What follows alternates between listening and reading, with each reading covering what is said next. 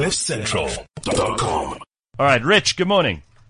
Good morning. Ah, loud and clear. Perfect. Just the way I like it. How are you this morning? I'm fantastic. I'm uh, coming to you from George from Fancourt. Oh, very nice. Oh, what a place. It's kind of wasted on me, Ben, I'm afraid. Because you don't play golf. No, but I did watch Stranger Things. Mm. Tell me about Stranger Things. Do you also give it a rave review like Ben does? I loved season one. I started watching it at like, uh, uh, say, one o'clock in the afternoon after I saw a whole bunch of people going crazy on uh, Facebook. And Jazz and I were like, oh, well, let's let's give this a try. Right. And about two in the morning, I finally finished. We'd like finished and got through the whole first season. Wow. And, um, you know, this was this was a while back. It was one of those ones where Jazz went up to bed. And then I turned off the lights to go up to bed, and I was like, "Oh shit! Oh shit! Oh shit!" And you know, you do that funny little run, as if as if there's something bad after you. Like if I watch something scary, I have to watch a sitcom after it, or or else I'm scared. And I'm you, the you worst. I'm the world's biggest wuss. All right, but let's talk about something that's um, that's just another horrible, ugly attack in America. Uh, people were shot in a church in Texas. Yeah, for sure. In the Sutherland Springs, uh, I mean, I think it's twenty-six, twenty-eight people at the moment. Uh, a lot of them children. Mm. Uh, this guy comes in, another A R fifteen. This, this gun is just, uh, in- incredible in the amount of people that it's, that it's, that it's killing.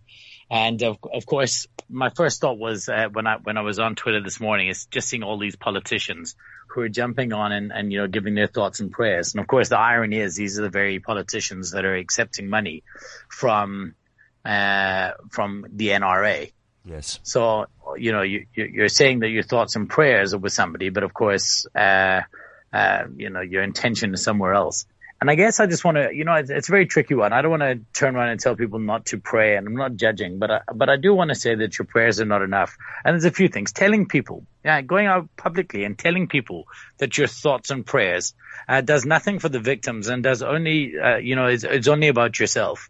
If I, if you have to go out there and tell somebody that your thoughts and prayers are with somebody publicly, uh, then what you're actually doing is you're let, trying to tell the rest of the world that look how empathetic you are. And I think this is bullshit and it has to stop. And mostly I think that the problem is, I mean, look, we know about the efficacy of prayers. There has been study after study after study. Uh, you know, there is no proof that prayers work. In fact, uh, one I found this morning was a decade-long study of over eighteen hundred cardiovascular patients found that complications arose for people prayed for uh, versus people who didn't. And the reason was is that the people who were um, uh, told that they were getting Uh, prayed for, when they didn't feel the results of those prayers, uh, they actually lost hope and did worse uh, yeah. o- over a period of time than people who were prayed for, uh, weren't prayed for at all. Yeah, so it almost has an inverse quality to it if you're praying for people. I guess especially if you're a believer, right? This speaks to logotherapy, the the um, uh, premise put forward by Viktor Frankl in Man's Search for Meaning, which I'm a big advocate of everybody in the world reading. Mm-hmm. Uh, if they have a chance. And tell of course, many tell, faith tell healers. Us, tell us basically what that means. So Viktor Frankl was a, a, a Jewish man who was sent to the concentration camps. He was in Auschwitz amongst other ones.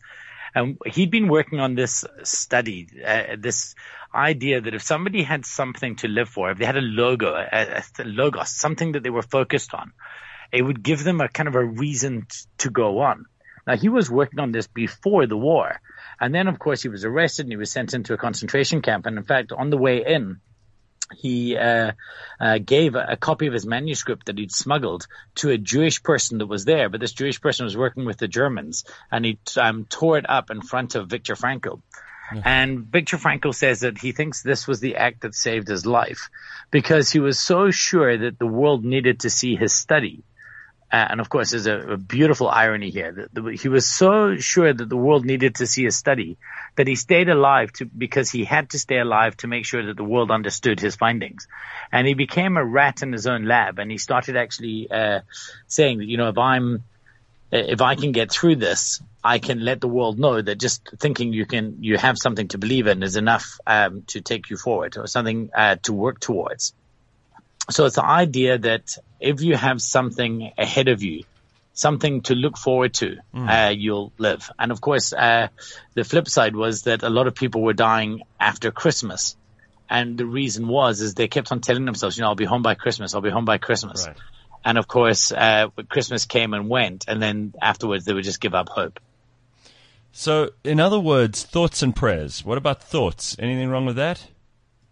So thoughts are, are wonderful, but useless. You know, I had a, th- a bunch of thoughts about a business that I wanted to start running while I was having a shit this morning. But this is not going to make me a billionaire. This is not going to get me out of the McDonald's and turn me into uh, Jeff Bezos. You know, like uh, uh, it takes more than thoughts. It actually takes actions. In fact, there's a wonderful game on Twitter. I'm going to or, or online. I'm going to tweet a link to it right now. It's called Thoughts and Prayers The Game dot com. Have you seen it? No, tell me. you go go to go. Uh, you have to kind of see it to properly understand. But if you go to my Twitter account uh, at Rich Mulholland and and click, I've just put a link up there. It's it's very very amusing, and it's basically Thoughts and Prayers the Game. I think you'll I think you'll enjoy it. Okay. But um, yeah. So thoughts and prayers aren't doing anything, you know. Uh, uh and and all these studies have shown that, that it isn't effective. And the only thing that we have back on the flip side is that we have individuals who say, oh, but you know. Uh, this person he- healed my mom. You know, we prayed for my mom and it was a miracle. And I think another thing that I'm going to put out there now is, uh, have you seen Tim Minchin's um, Thank You God video? No. I'm, I'm so out of okay. the loop. Okay, so I need to see that as well. You're giving me homework. Yes. Uh, Tim Minchin did a uh, – sorry, this uh, went out twice. Um, uh, it, he did a video called Thank You God uh, for Healing Sam's Mom's Cataracts. Oh, yes. I, I think, you, uh, yeah, I think, I think you really, really, really, really have to watch this. Let me see if I can play uh, it. it. Let, let me play it quickly. Uh, it's quite long, but let's see here. Look, uh, there's just something I, I kind of need to address, and I should do it. I know I should do it now. Um, that, I, I, I, over the years, I've realised that um, so a, lo- a lot of my audience has come to my shows, uh, particularly because of a.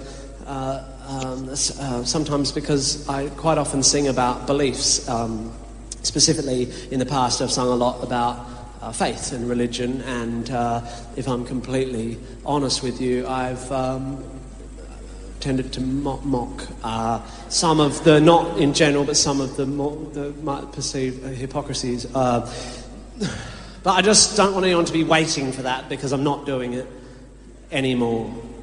Um, Well, well, I know, I know it's. Look, I, I should. Uh, you deserve, you, you've earned an explanation. You're right. Um, it's something. Something happened to me. You see, uh, when I was touring my last show in Australia, it was the begin, beginning of last year, and um, I was doing a gig. Not not one of my gigs. It was a, a sort of. It was actually a new material night uh, hosted by the uh, Ross Noble. You know, the the long-haired, mentally ill Northerner, and um, it's not. It's not obviously. He's a genius, um, which is a mentally ill person with an audience. All right, um, we're going to let him carry on now. We'll get to it later. I, I was going. I was going to yeah. actually WhatsApp you and say to you, uh, this intro is about three minutes long, Jeez. And then the song happens. All right. But I've tweeted out the video, and you can have a look at it. Okay. But it basically turns around and says, you know, the idea of, of these prayers is just, it's just, it's not enough, and it's slacktivism versus doing something. And I think we need to, as a society, stop trying to outsource our solutions, whether we do it with hashtags or we do it with prayers.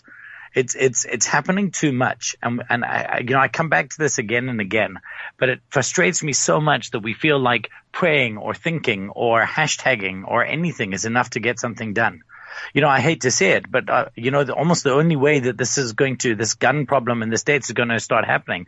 And it's the, it's the, the irony of fire with fire. But I mean, people are going to have to start taking out these, uh, National Rifle Association guys. Like, like, like, it has to be, this is a battle of civilians against, uh, uh, uh you know, filthy, uh, capitalists. And we, we actually have to start doing actions. Outrage is not a solution. It's only when collective outrage leads to action that stuff gets done. And this is becoming a problem because we think that outrage is enough, and it's not. No. And I'm outraged that we think that outrage is enough. And it's not, yeah, at some point, people actually have to start doing something. They have right. to go out there and, and take very, very real steps. And whether it's your hashtags or your thoughts or your prayers, because even the non-religious people, we don't get to get away with it. Our hashtags are not enough. We need to turn these things into action. So every time you find yourself out there tweeting or sharing a thought or a prayer, ask yourself if there's not something tangible you can do instead. You know, and, and if there is, do that.